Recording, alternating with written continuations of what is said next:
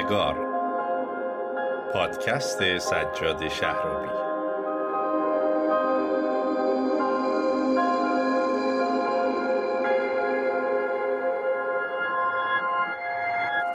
آقایون خانم ها دخترها و پسرها سلام. به اپیزود هشتم پادکست یادگار خیلی خوش اومدید.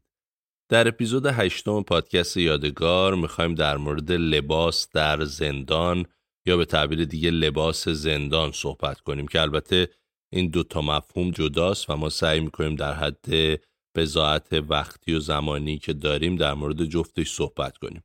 لباس در زندان به این ترتیبه که خب مدت هاست که دیگه چیزی تحت عنوان لباس متحدل شکل برای زندانیا داخل زندان وجود نداره. یعنی اینجوری نیستش که اون لباسی که توی سریال و فیلم های سینمایی اواخر دهه 60 به بعد می‌دیدیم که یه دونه ربط و شام توسی رنگ با لوگوی قوه قضایی بود در طول مدتی که زندانی داره دوران محکومیتش در زندان میگذرونه هر روز اون لباس تنش باشه. نه اینطور نیست و بعد ضمن اینکه اون لباس هم تغییر کرد و لباس زندان شکلش به لباس های راه راه های آبی رنگی که خطای سرمه داخلش داره تغییر پیدا کرد. اون لباسی هم که می‌بینید همین لباسی که دارم میگم یعنی لباس آبی رنگی که خطای سرمه رنگ راه راه داره برای انتقال زندانی از زندان به بیمارستان به دادگاه به دادسرا و جاهای دیگه استفاده میشه. اما مشکلات فراوونی در زمینه همین پوشیدن لباس به خصوص برای زندانیان سیاسی موقع انتقالشون به بیمارستان یا دادسرا و دادگاه وجود داره و خیلی از مواقع زندانیان سیاسی با علم بر این که به لحاظ جسمی تو شرایطی هن که مثلا حتما باید اعزام به بیمارستان بشن یا اینکه حضورشون در جلسه دادگاه قطعا مفیده و عدم حضورشون به ضررشون تمام میشه اما به خاطر اینکه حاضر نیستن اون لباس رو بپوشن به بیمارستان اعزام نمیشن یا تو جلسات بازپرسیشون در دادسرا و یا جلسات رسیدگیشون در دادگاه هم حاضر نمیشند. موسا برزین حقوقدان قوانین آینامه داخلی زندانها در مورد پوشیدن لباس برای زندانی رو به پادکست یادگار توضیح داده. به اتفاق بشنویم. ببینید مسئله لباس در زندان ها خب فراز و نشیب داشته تغییراتی داشته ولی در آخرین آینامه اجرایی سازمان زندان ها در ماده 73 اومده که به پیشنهاد مدیر کل زندان های هر استان برای متهمان، محکومان، مددجویان و اینها با نظر کارشناسان حسب مورد لباس های متحدل شکل با برچسب مشخصات هویتی متناسب با نوع مؤسسه مؤسسه طبقه بندی و اینها و با رعایت کرامت و شعونات عرفی طراحی و به تصویب رئیس سازمان تعمیم می شود پوشیدن این لباس ها الزامی است. در موارد اعزام به خارج از مؤسسه نمی‌توان زنان را به استفاده از چادر و زندانیان جرایم سیاسی مطبوعاتی محکومان مالی و مددجویان کانون را به استفاده از لباس مؤسسه ملزم کرد. یعنی در آینامه جدید این اختیار داده شده که این لباس های متحد شکل زندان رو الزامی باشه بپوشند و فقط گفته که وقتی که بدرقه می‌کنن در جرایم سیاسی و مطبوعاتی و محکومان مالی رو نمی‌توان ملزم کرد که این لباس ها رو بپوشن.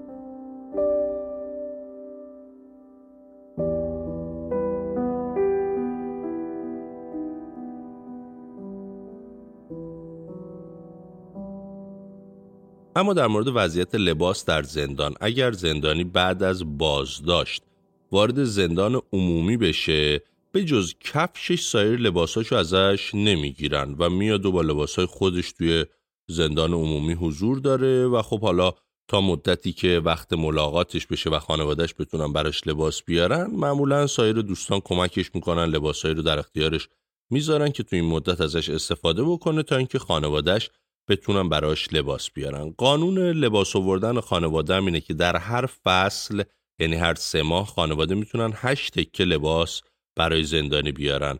حساب کتابش هم اینجوریه که مثلا دو لنگه جوراب و دو تا تیکه حساب می‌کنن. برای همین قاعدتا اووردن کفش و یا جوراب خیلی مغروم به صرفه نیستش چون هر کدوم دو تا تیکه حساب میشه. نکته دیگه ای هم که در مورد لباس در زندان وجود داره اینه که گفتم لباس های زندانی رو اگر وارد زندان عمومی بشه ازش نمی‌گیرن به جز کفششو یعنی تردد در تمام بخش های زندان با دمپایی صورت می‌گیره. چه شما بخوای بری بهداری چه بخوای بری دادگاه چه بخوای بری دادسرا رو هواخوری که قدم می‌زنی و یا هر جای دیگه با دمپایی تردد می‌کنی. دمپایی هم به دو شکل روز اول که وارد زندان میشی دمپایی پلاستیکی دولتی بهت میدن که بعد از اینکه وارد زندان عمومی بشی معمولا از بوفه ها امکان خرید دمپایی با کیفیت بهتر و چیزی که به سلیقتون نزدیکتر بشه رو هم دارید. اما اگر زمانی که بازداشت میشید وارد یکی از بندهای نهاد بازداشت کننده مثل وزارت اطلاعات یا سپاه بشید که خب بندهای وزارت اطلاعات مثلا داخل زندان اوین همونطوری که تو اپیزودهای قبل هم گفتم بند 209 بند 240 و بند 241 و اگر نهاد بازداشت کنندتون سپاه پاسداران باشه بند متعلق به سپاه پاسداران در زندان اوین اسمش هست دو الف که این بندها لباس های مخصوص خودشونو دارن. شما به محض اینکه توسط یکی از این نهادهای بازداشت کننده بازداشت میشید و اگر در تهران باشید و به زندان اوین برید لباس بند 209 یه دونه پیژامه توسی رنگ با یه دونه پیرنی که جلوش دکمه می‌خوره و اونم توسی رنگ همرنگ شلوار و یه دونه دمپایی پلاستیکی سفید. اونجا تمام لباساتون ازتون گرفته میشه. اما کسانی که خب نهاد بازداشت کنندهشون اطلاعات یا سپاه نباشه و وارد زندان بشن با لباس خودشون وارد زندان میشن. معمولا بوفه زندان ها چند تا قلم محدود لباس داره مثل لباس زیر، جوراب و شورت و کتونی ورزشی که معمولا می‌تونن زندانی ها از بوفه خریداری کنن. یه سری محدودیت هایی هم حتی در بند مردان برای پوشیدن لباس وجود داره. یعنی خب لباسی که شما دریافت می‌کنید از طریق خانوادهتون به ماموران زندان تحویل داده میشه و اونا به شما تحویل میدن. اگر داخل لباس ها پیرهن رکابی و یا شلوارک باشه معمولا به زندانی نمیدن. اگرم حالا بنا به دلیلی به زندانی بدن و زندانی در طول هواخوری یا در ترددی که در های زندان داره با شلوارک و رکابی تردد کنه حتما مورد تذکر جدی و شدید قرار می‌گیره. اما هر آنچه تا اینجا گفتیم در مورد مردان و بند مردان زندان بوده. بریم بشنویم صحبت های شادی زندانی سابق سیاسی رو در مورد بند زنان زندان و وضعیت پوشش زنان در زندان. این نکته رو هم اشاره کنم که شادی برای مسائل امنیتی ترجیحاً از اسم مستعار استفاده کرده. اگر بخوام که تجربه خودم رو از موقع بازداشت و بعدش انفرادی و زندان بگم به ویژه در ارتباط با پوشش. خب من روزی که بازداشت شدم یعنی زمانی که بازداشت شدم تو همون بودم و تا اومدم در رو باز کنم وقت زیادی نداشتم که لباس کامل بپوشم. و راستش می‌تونم بگم فقط لخت بودم و فقط تونستم مانتو تنم کنم و شلوار. بدون هیچ لباس زیر و حتی تیشرت و اینجور چیزا. و در رو که باز کردم و کسایی که اومده بودن برای بازداشتن وارد خونه شدن. بعد از کلی حالا خونه رو به هم ریختن و وسایل جمع کردن نه موقعی که خواستن منو ببرن من بهشون گفتم که خب من همون بودم و وقت نکردم لباس تنم بکنم. بنابراین اجازه بدید که من لباس تنم بکنم. اینا اجازه ندادن که وقتی می‌خوام لباسم رو عوض بکنم من توی یعنی بتونم در رو ببندم و تو اتاق باشم وقتی می‌خوام لباس عوض کنم. در رو باز گذاشتن و من به اون شکل مجبور شدم که حالا شلوارم عوض کنم و شلوار بیرون بپوشم. و بازم در همین حد به من وقت دادن. بنابراین با یه شلوار بیرون بدون لباس زیر و یک مانتو خیلی نازک با اینکه تبم داشتم مریض بودم موقع بازداشت. به این شکل منو بردن و گفتن که حالا بر میگردی و لازم نیست و فلان و اینا. اما وقتی بردنم توی ورودی اوین یادمه که اونجا ما رو بردن توی اتاقی که یه زنی اونجا بود و به ما لباس زندان می‌داد. خب من یکم چاق هستم و اونجا لباسی که اندازه من باشه نبود و حتی وقتی گفتم که خب این لباس اندازه من نیست یه پیرهم به من دادم و یک شلوار و گفتم که این لباس اندازه من نیست.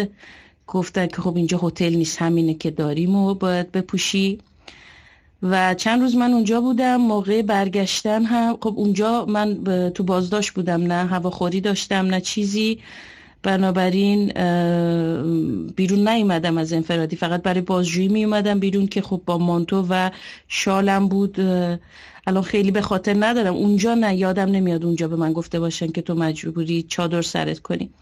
ولی وقتی بعد منو به زندان دیگه منتقل کردن منو بردن زندان تبریز. یادمه که اونجا همون ورودیش نوشته بود ندامتگاه تبریز و بند نسوان اونجا. بعدها که توی زندان موندم و از دیگران هم شنیدم وضعیت بسیار بدی در مورد پوشش داشت اجبار برای پوشش داشت و اصلا شبیه مثلا اوین نبود که بعدها میشنیدم اونها برخی ممکنه آزادی حالا خنده داره بگم ولی بعضی امکانهایی رو داشتن که تو زندان تبریز حتی زندانی های معمولی این امکان رو نداشتن. چه برسه به زندانی های سیاسی که البته زندانی سیاسی اون موقع فقط من بودم تو زندان. ولی بعد اینکه وارد زندان شدیم و برای بازرسی بدنی کاملا گفتم باید لخت بشید بشینید پاشید و من دیگه نمی‌دونم تو اون شرایط که گفتم مریض هم بودم مثلا یادم نیست نگاه کرده باشم که دوربینی دارند یا ندارند. بر شکل بعد از این اتفاق من وارد انفرادی شدم و مدت طولانی تو انفرادی بودم. هر بار که از انفرادی من رو برای بازجویی می بردند من مجبور بودم که مانتو و شال خودم رو داشته باشم به اضافه یک چادر که هر کسی که از زندان تبریز حتی زندانی های عادی می‌رفتن برای بدرقه یعنی می‌رفتن برای مثلا کار دادگاهشون یا اگر احیانا کسی می‌رفت برای بیمارستان یا هر اتفاق دیگه ای حتما باید چادر سرش می‌کرد. و این چیزی بود که یه مقدار حالا از چندین وجه عذاب آور بود. خب اینکه تو دوست نداری این سرت باشه و این اجباره یه چیزه. اینی که تو می‌دونی که اگه اینو سرت نکنی امکانهایی مثل تلفن امکانهایی مثل ملاقات داشتن رو ازت می‌گیرن. این که تو اگه اینو سرت نکنی تو بازجویی ها هم می‌تونن سخت بگیرن و اذیتت بکنن یا توی زندان. یه چیز بود چیز دیگه این بود که من یادم نمیره حتی این چادرهایی که اونجا بود که هر دفعه کسی استفاده می‌کرد یا مغنه هایی که اونجا بود و هر بار زندانی ازش استفاده می‌کردن. خب من چیزی که من استفاده چون خودم که نداشتم بنابراین از چیزی استفاده می‌کردم که مال خود زندان بود و می‌داد به کسایی که نیاز داشتن. یعنی کسایی که باید سرشون می‌کردن این رو. و بسیار کثیف و بسیار بدبو بود. یعنی من یادمه که چند بار توی بازجویی ها حتی نمی‌تونستم نفس بکشم. انقدر که این چادره و این مغنه کثیف و بدبو بود. و راستش حتی یادمه که اعتراضم نکردم. چون اینقدر مریض بودم. مثلا تو حال خودم هم نبودم. ولی بعد دوبار درخواست کردم که حداقل من خودم اینایی که بهم می‌دید و بشورم. که بعد قبول کردم. و حالا این یه تجربه خیلی چیز بود کوچیک بود.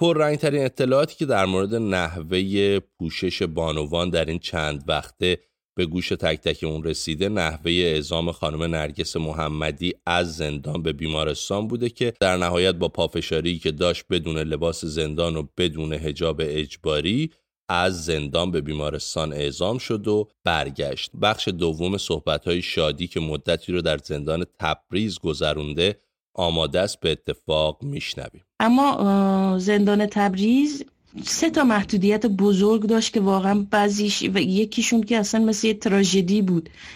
من اون موقعی که توی انفرادی بودم که نزدیک یک ماه و یک هفته بود دو هفته یه بار یا بعضی موقع ده روز یه بار اجازه می‌دادن که برم از هواخوری بخش کانون جایی که زندانی های زیر 18 سال رو نگه می داشتن یه حیات خیلی کوچیک مثلا سی چل متری داشت. اجازه می‌دادن بری اونجا قدم بزنی. می‌تونستم برم اونجا قدم بزنم و نیاز نبود چیزی سرم کنم. به خاطر اینکه هم حیات زندان کانون که یک حیات کوچیک مثل حیات پشتی بود و هم حیات خود بند نسوان سقف زده بودن. و من میشنیدم از اون زندانیا که اینها سالهاست اینجا هستند و نه آسمون تونستن ببینم و نه ستاره ها رو.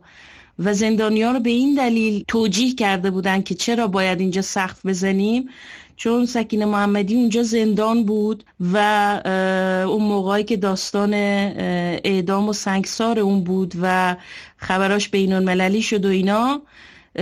ظاهرا اوباما هم اون موقع یه حرفی در این ارتباط زده بود و مسئولین زندان تبریز اینطور زندانیان رو توجیه کرده بودن. زندانیان که میگم یعنی 200 250 نفر زندانی که اونجا بودن. زندانیایی که اکثرا هم زندانی های معمولی هن و زندان های بالایی دارن. اینطور توجیهشون کرده بودن که اوباما قرار با هلیکوپتر بیاد سکینه رو از اینجا بدزده. و این یک مسئله امنیتیه و ما مجبوریم اینجا سقف بزنیم. و این وقتی داستانش رو فهمیدم خیلی برام عجیب بود خیلی برام تراژیک بود به خاطر اینکه سالها آدم های اینجا دارن زندگی می‌کنن که از خورشید و ستاره و آسمون و هوای صاف محروم هستن به خاطر یک دروغ بزرگ. اما اصل مسئله این بود که دورور زندان تبریز شروع کرده بودن به آپارتمان سازی و آپارتمان های بلند که اشراف داشت پنجره هاشون به حیات زندان و اینها نمی‌خواستن که کسی بتونه زندانیان زن رو ببینه و بنابراین حالا اگه هجاب دارن یا ندارن در کل اصلا کسی این زندانیا رو نبینه. بنابراین یه سقف زده بودن روی این زندان و این واقعا یه یه چیز دردناکی همیشه با من موند که هنوزم اونجا زندانیایی دارن تو این شرایط زندگی می‌کنن. در کل در تمام اون مدتی که من برای تلفن برای چیز می‌رفتم ملاقات تلفنی از پشت شیشه و اینا می‌رفتم همیشه مجبور بودم که هجاب کامل داشته باشم. زندان تبریز خیلی خیلی جدی بود روی مسئله.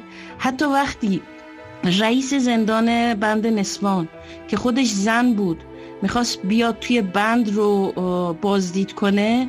همه زندانیا مجبور بودن که هجاب کامل داشته باشن جلوی این زن. و این واقعا خیلی چیز عجیبی بود. به خاطر اینکه من اونجا اینطور فکر می‌کردم. یعنی این زن رئیس بخواد خودش رو واقعا در موقعیت یک رئیس کامل قرار بده اون زنان دیگر رو خودش رو به مسابه یک مرد می‌دید و اون زنان دیگر رو مجبور می‌کرد که چادر سرشون بکنن وقتی که این میاد توی بند. و این چیز واقعا عجیبی بود. اینا نکته که از این تجربه تو ذهن من مونده.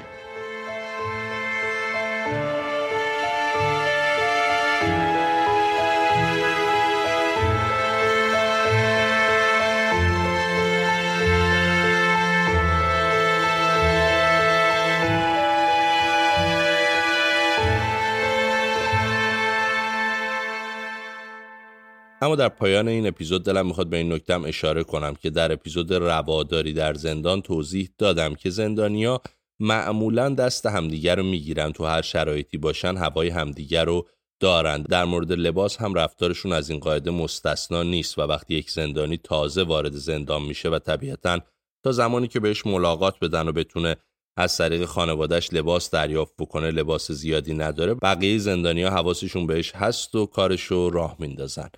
در یه بخشی از صحبتان به این نکته اشاره کردم که وقتی زندانی وارد زندان عمومی میشه با لباس خودش وارد میشه و فقط کفششو ازش می‌گیرن. فراموش کردم این رو هم بگم که علاوه بر کفش کمربند و ساعتش رو ازش می‌گیرن و یا هر وسیله بنددار دیگه و یا هر چیزی که احساس کنن که می‌تونه زندانی از این طریق به خودش آسیب برسونه ازش می‌گیرن. البته این روند یک روند تشریفاتیه. مثلا وقتی خانواده برات حوله میارن اگر حولت بند داشته باشه و تناب درش داشته باشه می‌گیرن ازت. یا کتونی هایی که مثلا از طریق خانواده در روزهای ملاقات برای زندانی میارن اگر بندی باشه بندشو باز می‌کنن. این که گفتم این روند تشریفاتیه به این معنیه که با توجه به اینکه زندانیا تو محیط زندگی می‌کنن دسترسی به چاقو دارن ناخونگیر دارن انواع وسایل شوینده و خیلی چیزهای دیگه دارن اگر کسی قرار باشه به خودش آسیب بزنه قاعدتا تنها گزینش بندی کفش و کمربندش نیست. امیدوارم از شنیدن این اپیزود رضایت داشته باشید تمام تلاشمون اینه در اپیزودهای پادکست یادگار تا تصویر واقعیتری از رفتار حکومت با زندانیان در زندانهای جمهوری اسلامی رو برای شما تصویر سازی کنیم. شما هم اگه خودتون یا اطرافیانتون تجربه از زندان در زندانهای سراسر ایران دارید در کامنت های شبکه های اجتماعی در مورد وضعیت لباس در زندان برای ما بیشتر و بیشتر توضیح بدید. تا اپیزود بعدی پادکست یادگار وقت به خیر و خدا نگهدار.